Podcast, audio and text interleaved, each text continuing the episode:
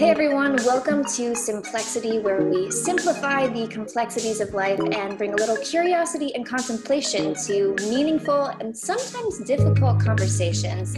I'm your host, Allison Stoner, and today we are still in quarantine. I have a different audio configuration, so I really appreciate your generosity and graciousness in listening, even though I'm not on my yummy Aston microphone. So let's get into it.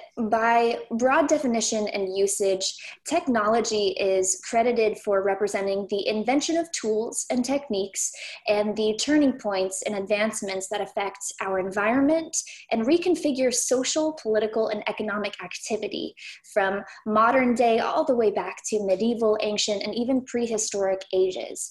But you know what helped set the stage right at Act One for our earliest ancestors to embark on this earthly experience? Culture, the behaviors, norms, and values fashioned in the first societies, which obviously swayed what and how technology emerged. Yes, even Stone Age cultures established particular music, cave paintings, and terms for engaging in organized warfare. Before the advent of modern technology, cultures generally developed independently in isolation from others. But now we're intertwined in ways even our recent elders couldn't even begin to fathom. We've grown, diversified, converged, and subdued thousands of cultures and subcultures, adding layers and complexity to our personal cultural signatures.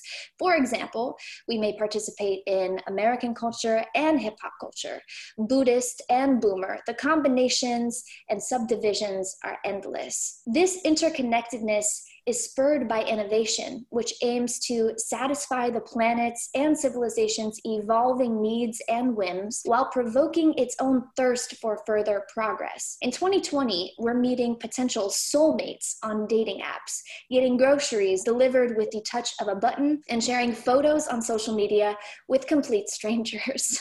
but as the speed of digitalization increases, so do the disparities already prevalent across ecosystems, giving greater urgency to the democratization of technology, data, resources, and market power. For years, we've fawned over startup meccas like Silicon Valley, where techies and entrepreneurs churn out new devices, apps, and programs. While they claim to develop for the masses, each piece of technology is impelled by millions of minute choices egoic preferences, logistical pressure points in the development phase, not to mention the inevitable straight up ignorance of its imperfect creators, stakeholders, board of advisors, and supply chain. These fragments of data are further contextualized by every team member's amalgam of personal identifiers like politics, morality, anatomy, upbringing, and maybe even more simply, their mood on the day that fateful decision was made. All these conscious and unconscious choices and the strategies from individuals, groups, and organizations backing them are subliminally encoded into the software and hardware, and that technology exerts its unique influence on our society and culture. Woeful prejudices are as common an ingredient as luminous genius, leading to cultures and societies whose cancers are hiding in plain sight. How does this apply to your culture? Look, it'd be easy and convenient to view technology as inanimate, agnostic, and detached from the human touch, to disregard its robust global historiography. But technology has always had an affair with society and culture. They inseparably fold into and flirt with and reinforce one another. Don't be fooled, though, by the narrow accounts we get of their romance.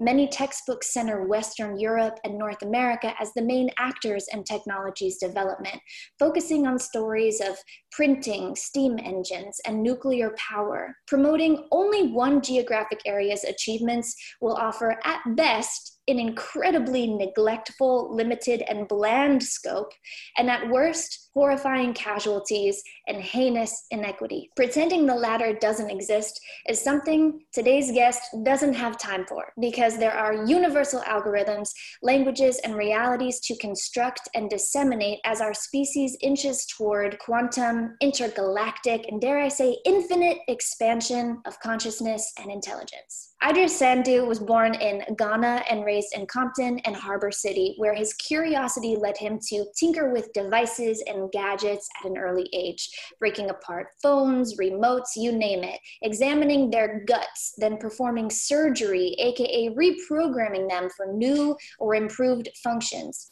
By 15, he created an app that helped fellow students at his school find their classrooms, drawing inspiration from Steve Jobs' revolutionary presentation of the iPhone and in the humanitarian work of Ghanaian diplomat and Nobel Peace Prize laureate Kofi Annan. Idris soon received a certificate of recognition from President Obama and then proceeded to decline higher education at MIT twice because the validation from external forces wasn't worth delaying the opportunity for immediate impact in his community.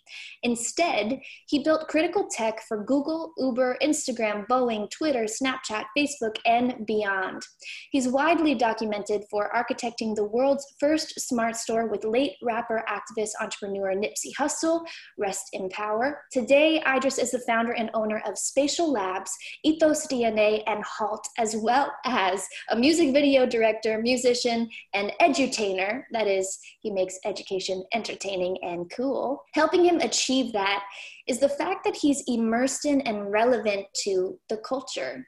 He has his finger on the pulse to know what people want and need while not getting stuck in the addictive rush of the digital platforms themselves.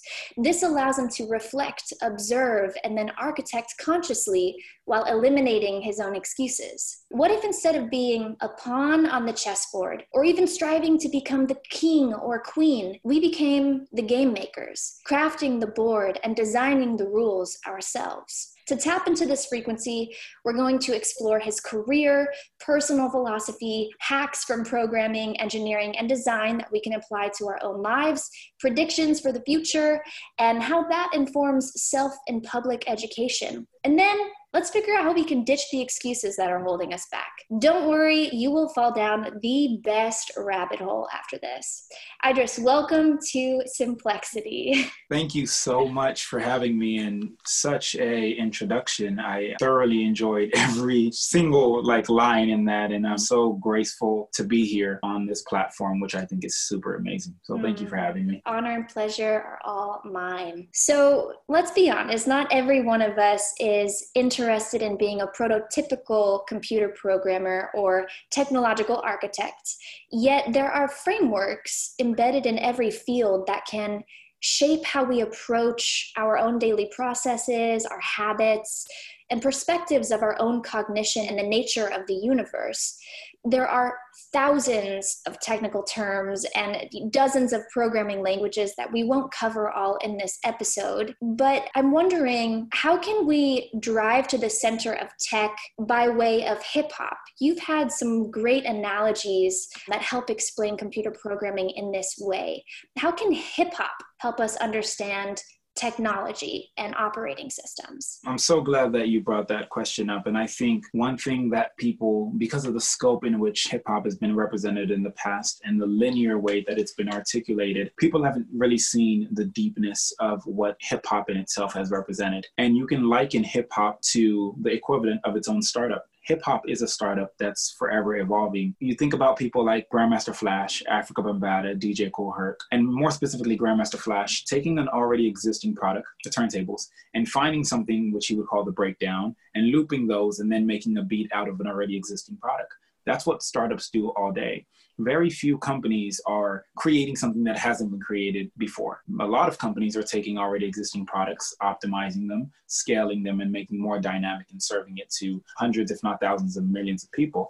And that's the same way that hip hop is scaled. But it doesn't get the same recognition or the same light as all these other ones, obviously, like companies coming from Silicon Valley and other parts of the world, because we haven't built that design language of reference. So when I was younger, I used to be very influenced by Bauhaus Bauhaus design. Now, Bauhaus, for those of you that might be tuning in that might have never heard of it, Bauhaus was basically a collection, it was a conglomerate of universal design principles that was created around 1918 to 1919, originating from Germany. And the goal of Bauhaus was to unite all designers to have one universal principle so that they can reference when they were creating to create some of the best technologies, right? So you think about shapes, fonts, colors being very essential to the Bauhaus movement. Hip hop doesn't have that equivalency. There is no universal design language. There is no universal design language that applies to fonts to be used when you're in a studio hmm. writing your notes, how you should proportion out your album covers or proportion out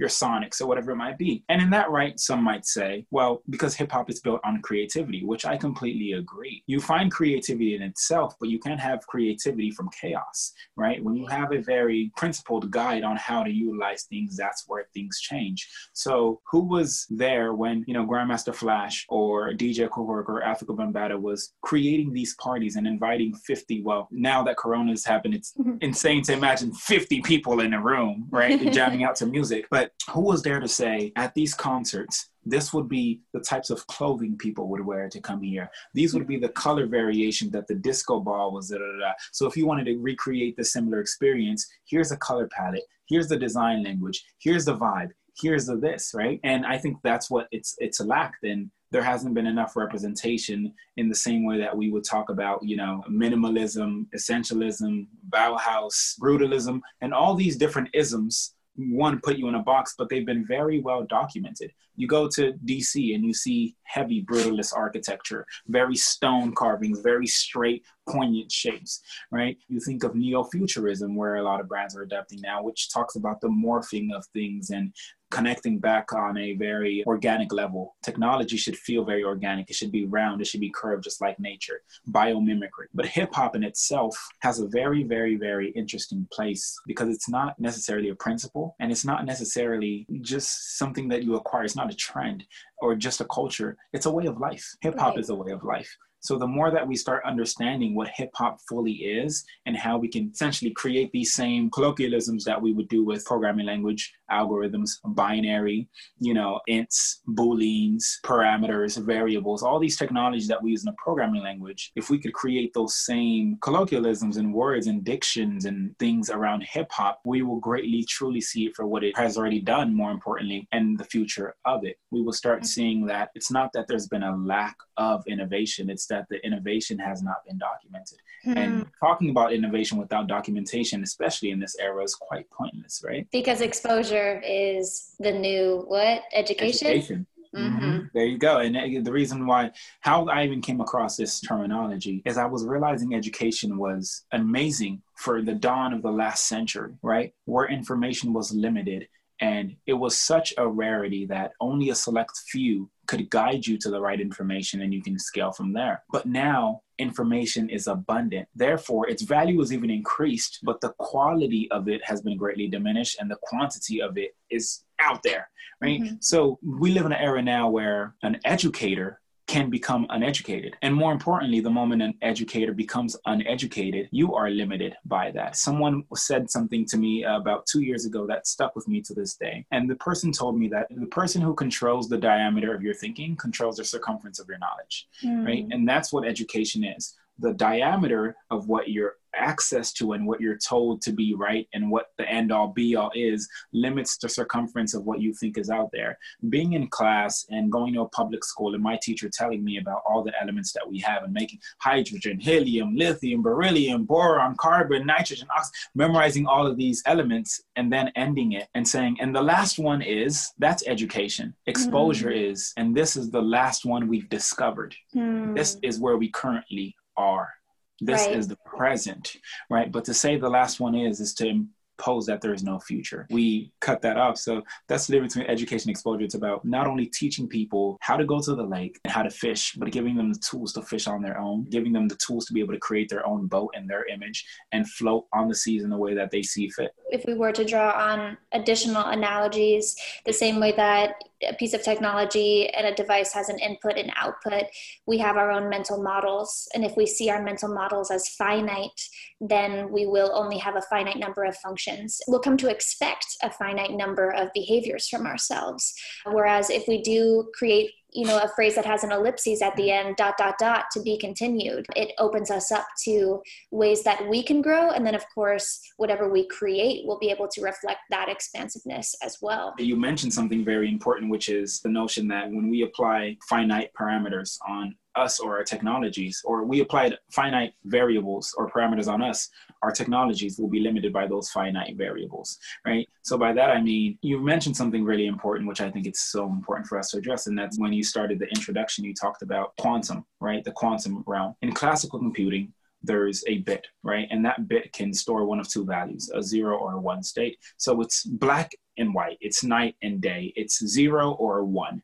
And zero would be an off state, one would be an on state. And you gather eight bits together, each carrying its own signal, and you form like a word, you know, and a lot of words have eight bits and eight bits equals one byte and so on and so forth. But the interesting thing is in the quantum space, you learn about superpositioning which is the ability for a bit essentially or an atom to be a one, zero, and everything else in between all at the same time. And I mm-hmm. always found that interesting because I think as we create technology, we need to understand that for every positive signal, there's equally a negative signal in the quantum space. Technology only has positives. And growing up, that's all we learned that there's only positives of technology.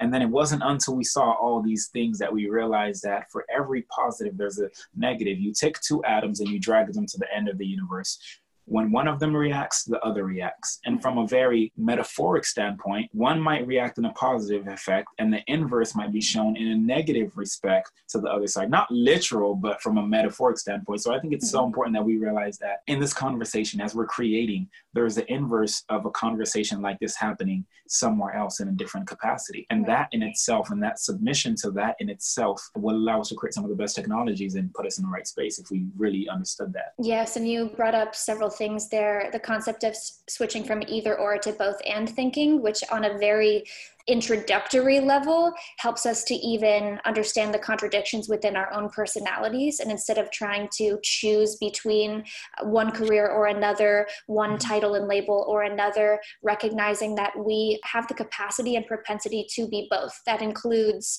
being the hater and the lover. You also use the term understand instead of understand. And, and that concept of going inward in order to go upward is something that we talk about often here. Mm-hmm. In fact, the both and theme was just used. I wrote a commencement speech, and the entire concept for young people was you're entering a time when there's a moment of global reckoning, and we're all being asked to take inventory and be more accountable for our own actions as well as our systems and, and the planet. And it would be nice to just celebrate this as a beautiful achievement. However, you're entering the both and realm. Mm-hmm. This is both a day to celebrate and a time to check in. Welcome to adulthood. and when I was younger, it's interesting because one thing that I noticed about programming languages as I, you know, was learning, because I was learning low level things. And in tech, when you use low, you're actually talking about high. And when you mean mm-hmm. high, you're actually talking about low. So low level means you're trying to get into the kernel, the operating system, the, the machine code high level is apis you know application programming interfaces. I'm tapping into the high end. And one thing that i noticed in very a lot of popular languages uh, for example java and c sharp these two languages, or even C, there's something called operators, right? And operators are essentially those mathematical, you would see the greater sign, less than, equal sign, or whatever. Mm. But one thing that I found interesting when I was a kid and I was programming is that when I wanted exact value of something, I would have to have the equivalent of the analogy of the quantum state of both, right? So if I wanted to check for one value and another value, I wouldn't just type one end, I would type two and and if I wanted to compare two values together, or if I wanted to even say or, or is represented as two lines, right? They're two lines up like this, perpendicularly looking at each other. So it's very interesting how, even based on our own language, we're limited by the finite ability of what we think language is and how that biasness can even follow us as we create programming languages. You studied microeconomics and macroeconomics at a young age and you've blended that information with your technical prowess and your knowledge of how design, engineering, and culture influence consumer behavior and therefore the success of a, a, product or movement. For example, for those who are unaware, with the Marathon store, you and Nipsey were examining problems that existed for both artists and retailers. Many artists, for those of you who are unaware, have issues owning and protecting their IP due to label contracts, mass copyright infringement, etc. And they're unable to scale their brands and missions in a profitable and meaningful way, circling back to what I just was referring to with uh, hip hop as a way of life and a startup. Then, as Donna Barry wrote recently for Food Business News, retailers are facing extreme disruption as millennials, urbanization, digitalization, and this Amazon era grab a bigger share of sales. However, physical retail isn't dying, bad retail is. And there's a need for brick and mortars to offer extreme value, extreme convenience, and an extreme experience that customers can't get online in order to stay alive. With these factors in mind, you and Nipsey found a solution by creating the world's first smart store, an immersive experience where customers can purchase merch and use an app to preview exclusive content. You used technological tools like geofencing, uh, which means creating a virtual boundary around a specific location where people can access that content. And also, it super serves Nipsey's core fan base and an experience that's just curated purely for them.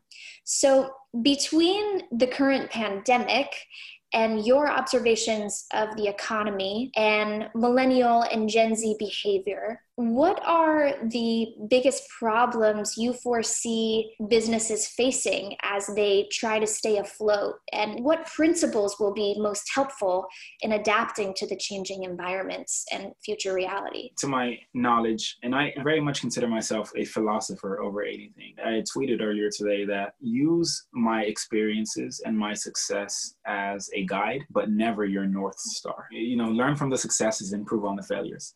And so, whatever I'm about to say is again, it's a perspective. And I think one of the most interesting things about retail is, like you just said in itself, it's not that retail is dying, it's that bad retail is dying.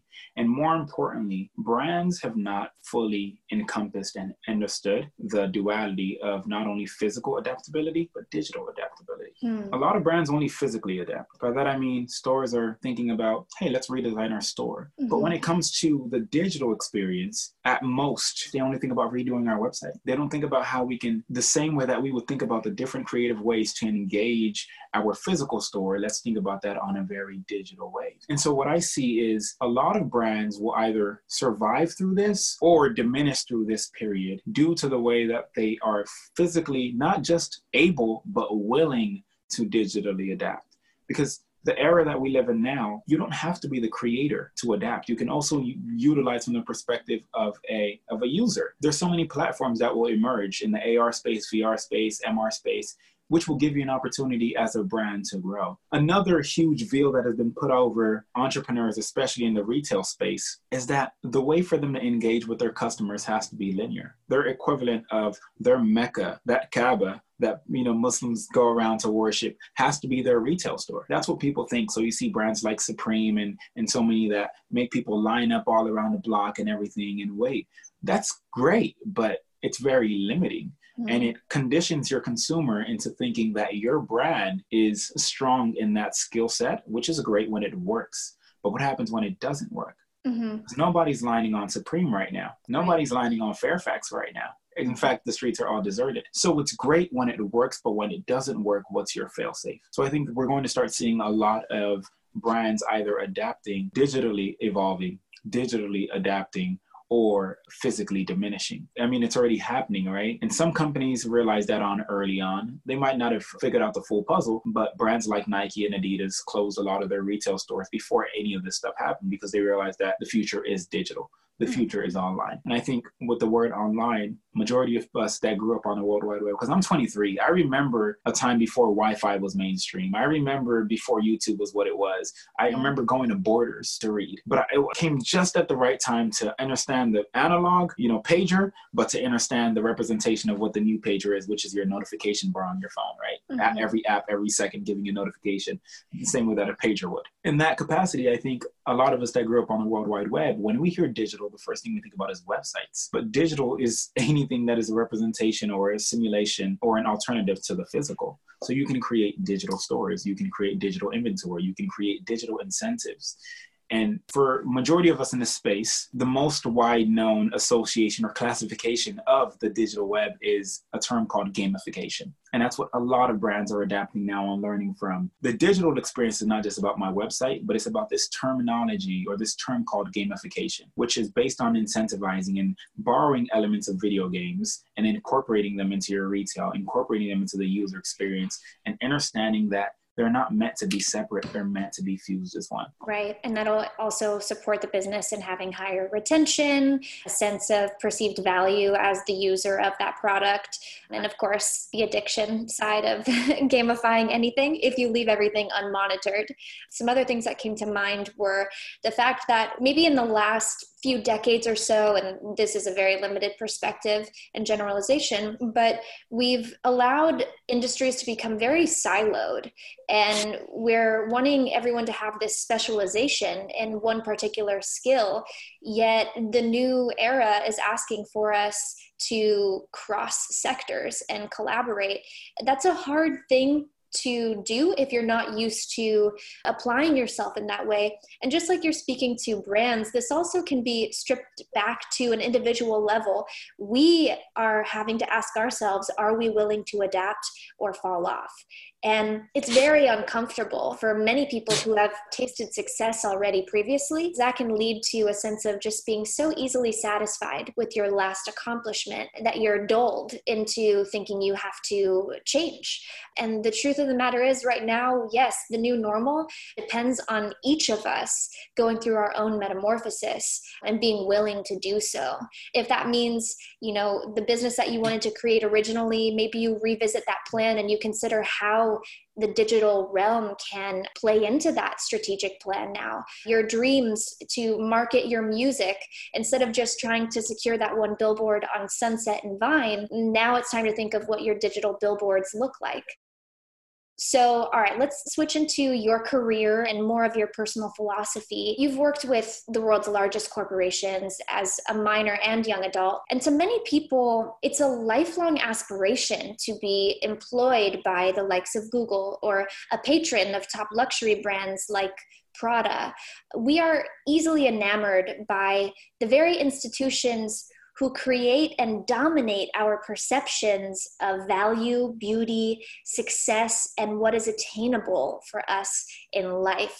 However, a peek inside the infrastructure of those institutions reveals that they're fueled and fortified by hiring and leveraging the everyday passionate innovators, the most equipped minds, the high demand technicians who invest all their energy and ideas into developing and ballooning the company's market share while sacrificing ownership, profit, and scalable influence. Employees wear the high profile names as badges of honor on their resume as if that's the justifiable compensation when it only further cements the current power dynamics. So, as a response, you shared that a main concept driving your career path is vertical integration. What is vertical integration and how could it transform a marginalized community or a pocket of culture like hip hop? That's a very, very great question. And I think the reason I wasn't always like that, vertical integration wasn't something that I ultimately always thought about. Mm. But it stemmed from realizing and acknowledging the problems that existed in the tech community one thing you had referenced earlier is this notion of diction bias, right? And more importantly, I think the ability for us to think that the end all be all is the equivalent of that badge on our shirt rather than how we can optimize and create our own lines. We're fighting for opinions majority of the time. Mm. We're not fighting or we're not given the opportunity to actually bring about infrastructural change, mm-hmm. right? So we're talking about tweaking the app instead of tweaking the operating system right? Mm-hmm. So we often fall in this talking about problem based thinking from the perspective of a consumer rather than a solution oriented thinking of creation from a creator, right? Mm-hmm. And that's something that I noticed early on. And so I studied how the best companies did it. I studied Steve Jobs very, very closely. And when I was a kid, literally a minor, watching the first iPhone come out, you know, you could see some people like their computers in a video. You could see some people on their then Blackberries blogging about it. I noticed something that he said around, I think it was around seven to eight marks in. And before, you know, he even went into the full product, he said, Alan Kay said to build your own software and make your own hardware and vice versa. If you're serious about creating hardware, make your own software. If you're serious about creating software, make your own hardware. And that would set the precedent for every single thing that Apple would create. Mm. And I noticed as I grew up, as I evolved, as new products were launched, the iPhone would go on to create an ecosystem called iOS, where they would distribute their apps through the Apple Store. The Apple Watch would go on to have an operating system called Watch OS, which would have its own separate store. The Mac computer would go on to have its own operating system called the Mac OS, and Mac OS would have its own operating system, their own voice assistant, their own operating system for a watch. Even their TV runs its own operating system called tvOS. Hmm. And for a while, I was like, hmm, maybe this is just a coincidental discovery. And then a year after the iPhone launched, Google launched something called Android. Throughout my evolution of growing up, I would notice the same exact thing. There was Android mobile, there was Android Wear for the watches, there was Android TV, and now there's even Android Auto for the vehicles. Each of those things had its own app store and way of connecting consumers together through a, a central system for buying and selling. And so what I realized was that these companies, even if it might not have been physically, like Apple does, physical and digital, but majority of these companies vertically integrated their businesses digitally. Apple went from building scraps and building the first Apple first computer with Stephen Woz to building their own operating system and now controlling pretty much everything that they create. And the importance of this, and Apple should be the best case study for companies to look at this, because other companies that I respect, like IBM and Oracle, have in their own right done at least variations of this. Apple is the best case study to do this because the number one reason why Apple is one of the most popular brands and one of the most trusted brands through replacing the connectors and taking everything out and people still trust them is because Apple understood that vertical integration was an essential part of quality control. Mm. When you open source something too early, yeah, it's great for the community, but there's no quality control. So QR, when it first came out, was a very, very amazing and very important innovation. But the problem was there was no quality control. It was open source. Anybody can make a QR code. And because any brand that just started from yesterday all the way to large scale brands could create it, by the time the big companies were ready to do things on a scale, the smaller companies that made 100 pairs of t shirts with QR codes on them had messed it up for the larger brands. Mm-hmm. So, on the topic of vertical integration, vertical integration is a form of business in which you control two or more supply chains internally within your company. I have simplified that and I simply say vertical integration is a form of business in which you attempt or you do your best to control the whole life cycle of your product. And I say life cycle because a part of a vertical integration in itself is the ending life cycle of you killing off your own product. Mm-hmm. And that's what Apple did with the iPod. The iPod was killed off when it was one of the most successful devices. And Apple understood that we need to vertically integrate and destroy our product and transform it before somebody else does.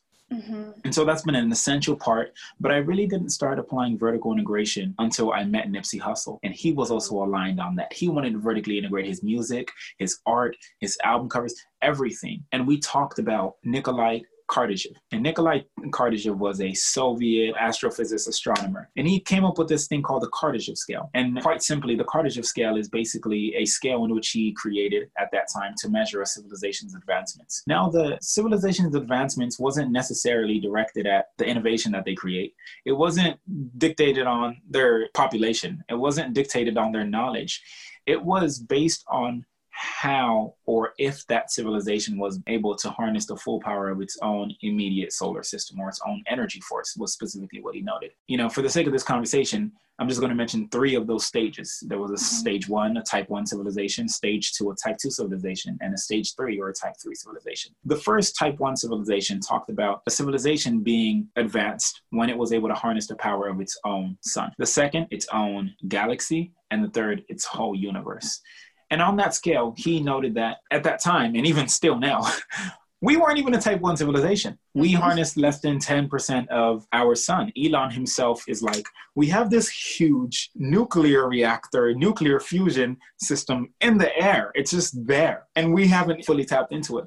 So, with that being said, vertical integration for me was integral for me to understand the way that we push forward these dialogues and the way that we ultimately instill this sense of universality of technology, digitally and physically, is by being on the side of quality control, right? right? And quality control of quality, right? Quality control, not quantity control, which a lot of companies fall into. Oh, we're making a lot, we're pushing a lot of units. Even if you look at the market share, Microsoft still dominates in the PC space and Apple isn't as much, but it's the quality of the projects, it's the quality of the user experience, the user interface, how people feel, the empathy attached to products that make things different. So that's not only vertical integration, but how I chose and how I got to this stage of understanding that to make true impact, I would need to vertically integrate my software and hardware and all the things that I create and everything else in between. Right, because you look at places like Africa whose materials and resources are abundant and yet they're being extracted and stolen and used in all of the devices we're using every day, but they get no credit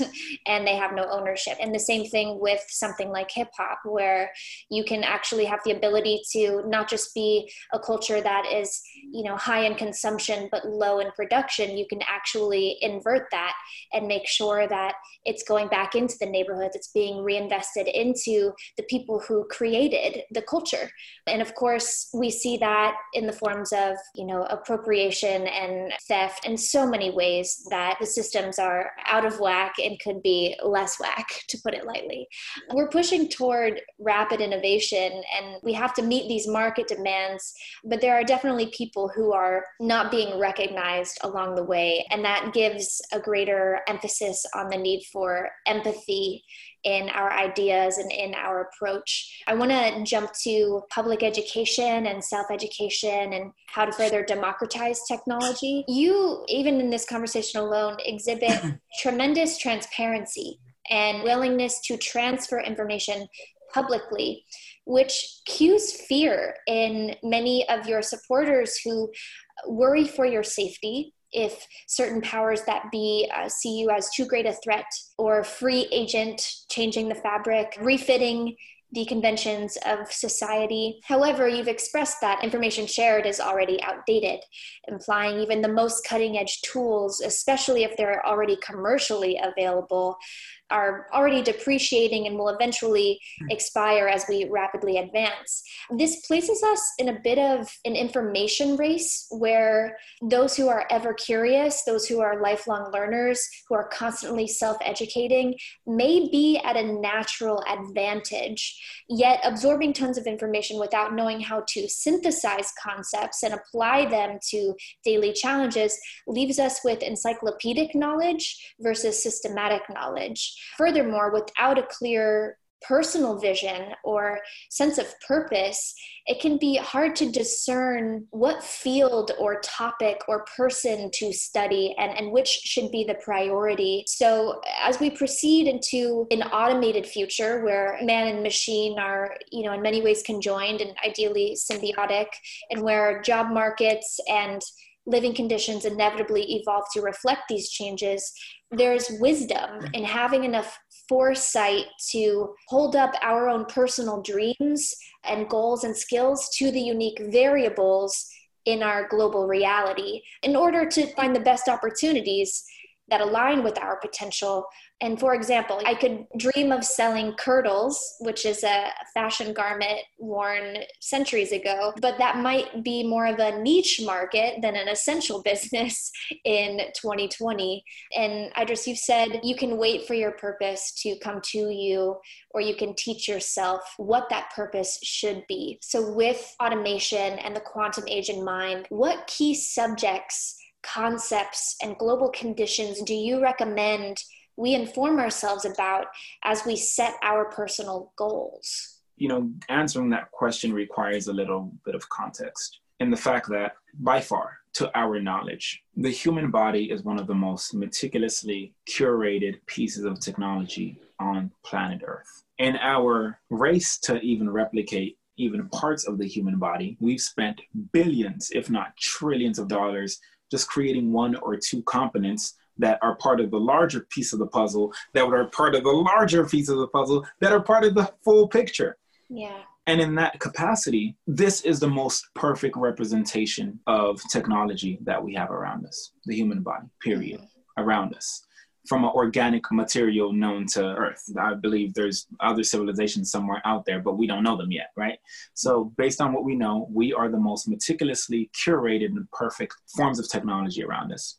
So everything since the age of time has been built around enhancing or optimizing the way in which we use our body. You look at the Stone Age, you think about tools. It's about using these bodies. It's not about the tool, it's about us using our hands to enhance that. So, in that capacity, it's very, very interesting when you talk about what philosophies are needed. And I think one of the main philosophies is understanding the preciousness of the human body mm. and how we can study the body and understand that we will never get to the perspective of optimization of the body in itself, but we can build with the body in mind instead of focusing on replacing we need to create sort of the singularity, but not from the perspective of what people think it is, you know, human beings fusing with the machines, but human beings coexisting with the technology that they built, but mm-hmm. understanding that the human is always superior to the technology that is built because it's inherently flawed you can ask any scientist, astrophysicist, technologist, engineer, what is the probability of us receiving or answering quantum supremacy or even nanoparticle efficiency, the efficiency of the way that our body works? Mm-hmm. If we were to even make a, a neural network the size of, or a neural network system the size of an ant,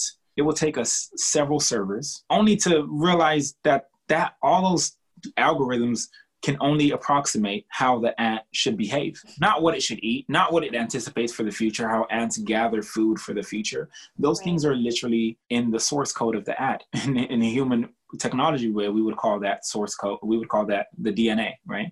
DNA of the ant, the source code of the machine. And the interesting thing about the question is that I feel that the answer is in us really looking at ourselves, hmm. really understanding the perfection and the divinity that's within us in itself, that we really build things around aspiration versus necessity. In fact, majority of companies that exist today, if we were to do a tally, we would realize that we have about a 1 to 10,000 ratio of companies that are needed versus companies that are wanted.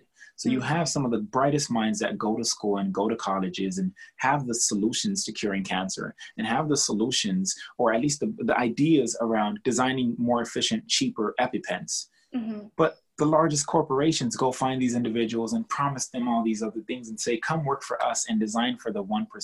Take that level of design thinking that is needed to restore order in the world and use it to be the very threading needle that causes the chaos and the limitation of this.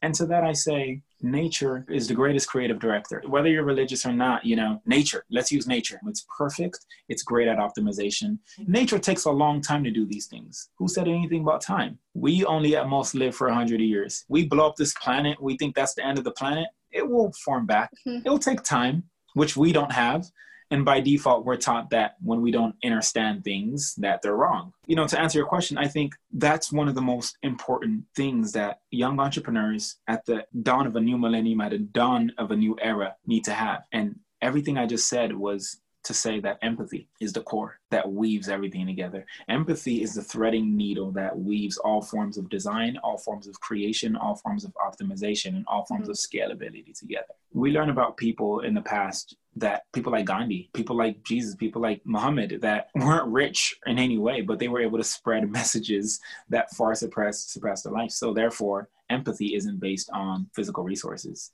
We learn about people that have optimized things and optimized recipes, people like Dr. Sebi that talked about, you know, sea moss and all these different things, and at his age was able to bend down on his knees, you know. So therefore, we know that scalability isn't based off of physical strength. There's so many things that we can notice within our societies and the basic intricacies of life that can help us build some of the best companies that we would ever see, some of the greatest empires ever seen.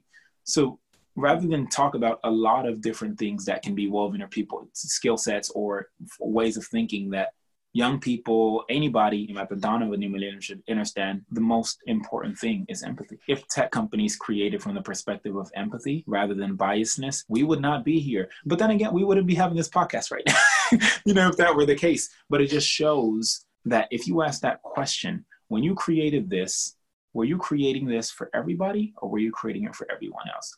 And by default, a company that does not have a diverse team from the ground up or aims to have a diverse team automatically has to submit to the will of biasness. Mm-hmm. When you don't have a diverse team around you, you're going to be inherently biased. Mm-hmm. And that's okay because we're human. But when you choose to be drowning in that ignorance of knowing that you're going to be limited and biased, and even if you didn't care about humanity and wanted to only think about your business, you're limiting, you're yielding profit by only thinking a linear way. So I think by far, to this day, until the day where something comes up, then I might change my answer. And what COVID has done has really balanced out the equation. It doesn't care if you're skinny, if you're whatever, you know, it doesn't care what gender you are, you identify with, it doesn't care how rich you are, how poor you are. Anybody can be affected. Mm-hmm. And I mm-hmm. think this was, in a very bittersweet way, the natural decree that had to come for us to really realize that we need to submit to the will of empathy. So now businesses have to incorporate empathy, whether they like it or not. Nobody's going to come to your retail store if you're the only person that is like, we don't care about masks. Just come in here and buy your products and leave. We want your money. People are not going to want to go in there because they're now risking their own health. So this period, we're going to see some of the most greatest companies once they acknowledge empathy. Once they understood that of all the things that Steve Jobs had talked about, what threaded the needle for Apple was user experience centered empathy right? Apple is a company built on empathy. Jony Ives, who was inspired by Dieter Rams, whose birthday is today, and by today I mean May 20th, 2020, he was essentially the gardener that planted the tree, which would later bear the fruit of Apple, which would fall. And uh, johnny Jony Ives himself has said that he's at a huge impact from Dieter Rams. And Dieter Rams is somebody that has been attributed as, and I don't mean this in a blasphemous way, but sort of like the Moses of design, design. Mm-hmm. coming up with the 10 principles of design and saying even that at last these principles are meant to evolve and are meant to change. Mm-hmm. But all those principles he mentioned are still important. Good design is thorough. Good design is environmentally friendly. Good design is sustainable. You know, good design is design honest. that is honest. It neither tries to be what it is not, nor does it try to fulfill something that it know it cannot.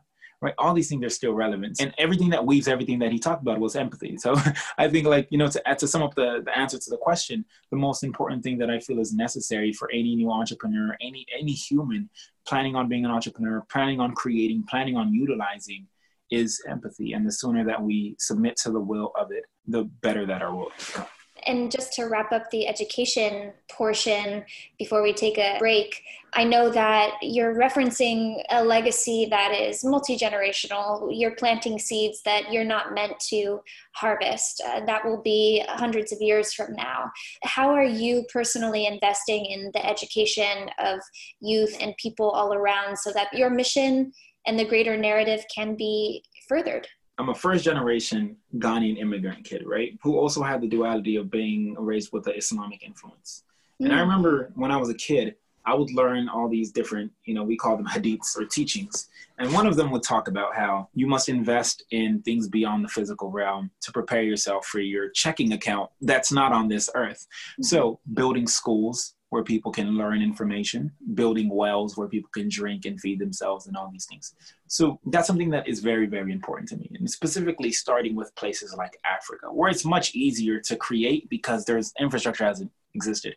You know, when you come to the States and you know, companies have just spent over two to three trillion dollars on 4G infrastructure, and now you want to talk about 6G, and they're like, "Well, we just finished doing this." It even just goes to show that we're misguided in optimization. We think everything is about optimization. I mean, we don't even understand that maybe if I put a hot pocket in the microwave and it takes 60 seconds, maybe I should just wait those 60 seconds. Maybe I should make a new microwave that can do it in 10 seconds or five seconds. Well, this notion of optimization is leading us to our own detrimental demise. Mm-hmm. And so, in that capacity, I'm focused on planting those seeds that I know that I won't reap. Uh, about a year and a half ago, started focusing on real estate and thinking about how we can acquire, you know, real estate to build these institutions. And so mm-hmm. I went mm-hmm. back to Ghana, and at that time, I purchased 10 acres. Now that 10 has become 20, and by the ending of this year, become 30 to 40 to really build a whole hub,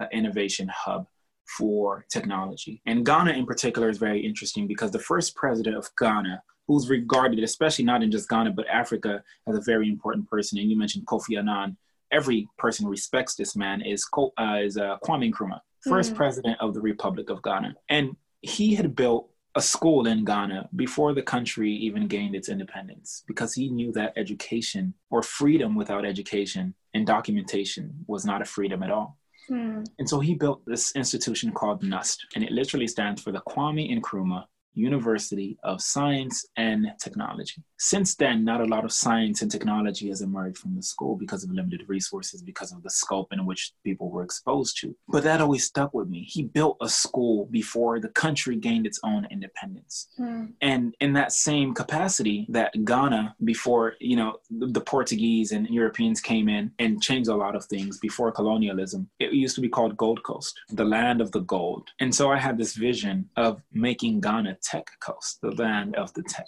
As somebody where people don't just say these are the physical finite resources that will one day deplete, and when it's depleted, we won't call it the land of the gold anymore. How about we say this is the land of technology? This is Wakanda. This is the land of the creation and supervision of technology. So, to answer your question, I am very, very, very interested as well as committed to establishing sanctuaries of information. We have a page on Instagram called Exposure OS where we do our most to post as many books as possible. In the last year or so, we posted more than a thousand books. And all of these books I've read. And now we're diversifying and allowing other people that are impactful to recommend books for themselves. But mm. exposure is very important and sowing those seeds in ways that the goal isn't even it's not even in my mind that the seeds that we're sowing you can mute somebody you can execute somebody you can whatever but what you cannot destroy is vision what you cannot destroy is the heirloom of education, the heirloom of exposure. I don't want to give people the physical heirloom of like, you know, this is our family. I'll save that for my family. But for humanity, we want to give them the heirloom of promise, the heirloom of mm-hmm. access, and the heirloom of scaled information right? Mm. So it's so important. and we're actively doing a lot of things in the space to be a re- reflection and representation of that. That's amazing to hear. The first guest I had on this podcast, Mariéme Jamme, is a Senegalese technologist. She's teaching amazing. a million women and girls how to code. And so if anyone's listening and they want to go reference that podcast to hear her story of how she went from being completely disempowered to now leading very powerfully hundreds and thousands and millions of people in empowering themselves to reposition Africa in the tech race. All right, we're going to put a pause here with Idris and jump to this week's mantras, then continue the rest of our conversation next week, where we dive into tricks of design, life skills we can learn from engineers, and winning insight Winsight on how he approaches the creative process and how we can set our value and walk in our power daily. So, today I'm going to share a few takeaways, and not all are pure affirmations. Some are merely reminders to get you to think, to invite you to contemplate. I would love to hear your thoughts after you do that contemplation. So, as always, I'll say each twice, then leave space for the third so you can repeat it aloud if you so desire. Here we go.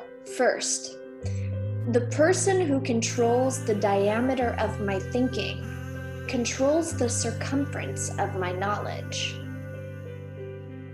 The person who controls the diameter of my thinking controls the circumference of my knowledge.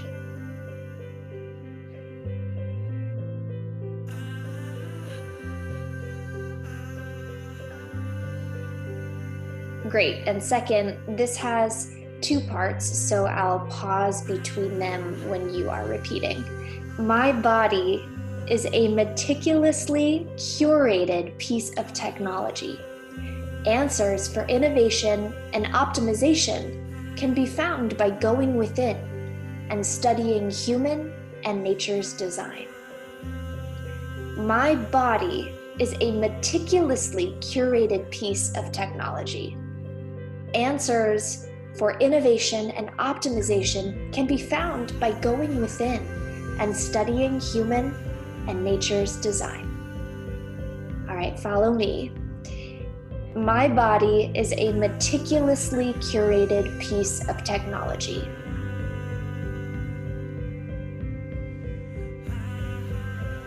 Answers for innovation and optimization can be found by going within.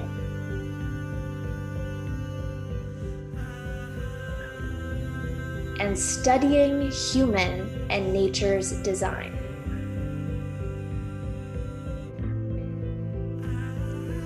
Third, and I will break down this one too. My choices leave an heirloom of exposure to information access to education, and the opportunity for new generations to scale. My choices leave an heirloom of exposure to information, access to education, and the opportunity for new generations to scale. Follow me. My choices leave an heirloom of exposure to information access to education, and the opportunity for new generations to scale. Wonderful. Remember, if you are altogether impressed or even intimidated by the dynamism of someone like Idris, recognize he is human. And as he stated, use his experience as a guide not the North Star. Learn from his successes, improve upon his failures. You are a part of the solution, just like he is building his solutions. So, none of us are exempt from, you know, bias and blind spots. That's why we get to collaborate, and I'm glad to be an ally in your transformation and I can't wait to share more with you next week on Simplexity. It's anything but small talk. Seriously. Peace.